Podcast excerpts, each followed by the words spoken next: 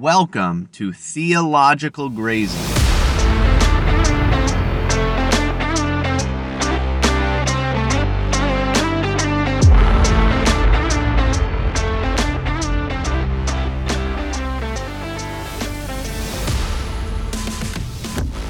had a conversation recently with Matt Klein on the Restless Podcast. Um, I think this was for... Uh, Patreon episode, so I don't know if everybody heard it necessarily. But we were talking about the idea of fishers of men in Scripture. He's preaching through the Gospel of Mark with Ben in Eau Claire. And so they've started that, and he was preaching on, on the call of Jesus for them to be fishers of men. I'm preparing to preach the Gospel of John, where um, this imagery of fishing and uh, and the sea and things like that shows up a lot. And so we just had a conversation. Why is it fishers of men? You know, we talked about the interesting fact that, you know, throughout the Old Testament, you have um, shepherds. Everybody's a shepherd. In the Old Testament, everybody's a shepherd. And you get to the New Testament, and obviously shepherding is still a major image, but it's not... it's not the primary occupation that's spoken of and mentioned. Actually, fishing is.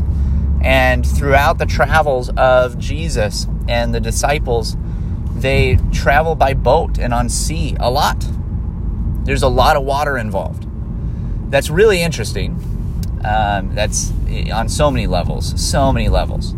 And you really, I think what you see is a movement from, um, you know, God's people being Israel, to going to the nations uh, that are represented by the sea, by fish, uh, by the chaotic waters that now God's people are going out into.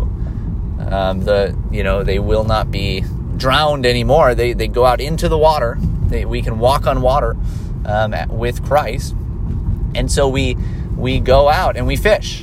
We pull people in. But I bring this up not to just talk about that. That's such an interesting, man, there's so many places we could go with that. But I bring it up more specifically because of what you see at the very end of the Gospel of John, where the, you have this very famous fishers of men text, um, that it's not where they're called to be fishers of men, but it's where after the resurrection, the third time that Jesus appears to the disciples, he comes to them and tells uh, tells them when they're fishing on the Sea of Galilee, they can't tell who it is. But he tells them, have you caught anything? They haven't. So he tells them, well, cast the net on the other side of the boat. And they do. And they, they get this huge haul of fish. They can't even pull it up. They realize it's the Lord. Peter jumps in and swims to shore. He, they, the other disciples come to shore, and Jesus is there um, cooking some fish on the shore. They pull in the net. There's one hundred fifty-three fish. Super interesting.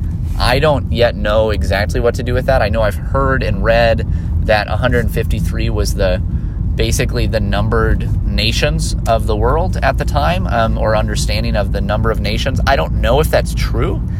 I I really don't know um, what to do with this number yet. If you know, uh, send me a message or email me or something, because I would love to. I would love to uh, understand that a little bit better. But if fish and the sea represents the nations, um, represents those outside of Israel, and now Israel is is turning as as um, the church is the Israel of God. It is now turning where no longer is the ministry come to Israel, become an Israelite, but now it is go out, right? Go and be my witnesses, Jesus says. Um, go and, and disciple all nations by baptizing and teaching them.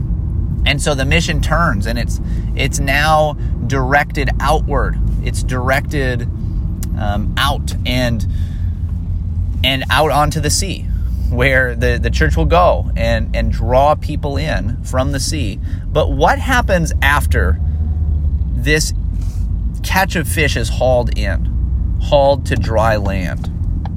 Jesus is eating with the disciples, and he talks specifically to Peter.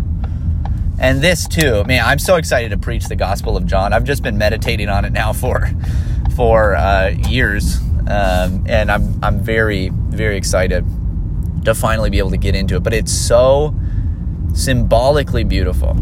It's so symbolically beautiful. And at the very end of this story, these fish are hauled in, and Jesus talks to Peter. And what does he say to Peter? He asks Peter, Peter, do you love me?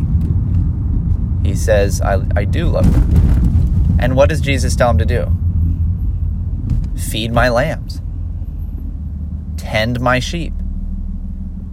I don't remember the third one. Um, I don't want, you know, I don't want to misspeak, but it's something. I think it's, you know, it's feed my lambs again, or feed my sheep, or something like that.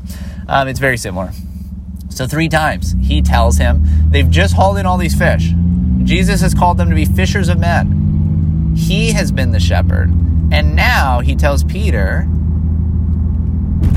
"Feed my sheep, feed my lambs, tend my flock." Um, you are now a shepherd. And I think what's happening here is the fish become sheep. The fish are taken out of the sea and they become sheep. I think that's what's happening. And the imagery, again, being that that lambs are going to be gathered from the nations.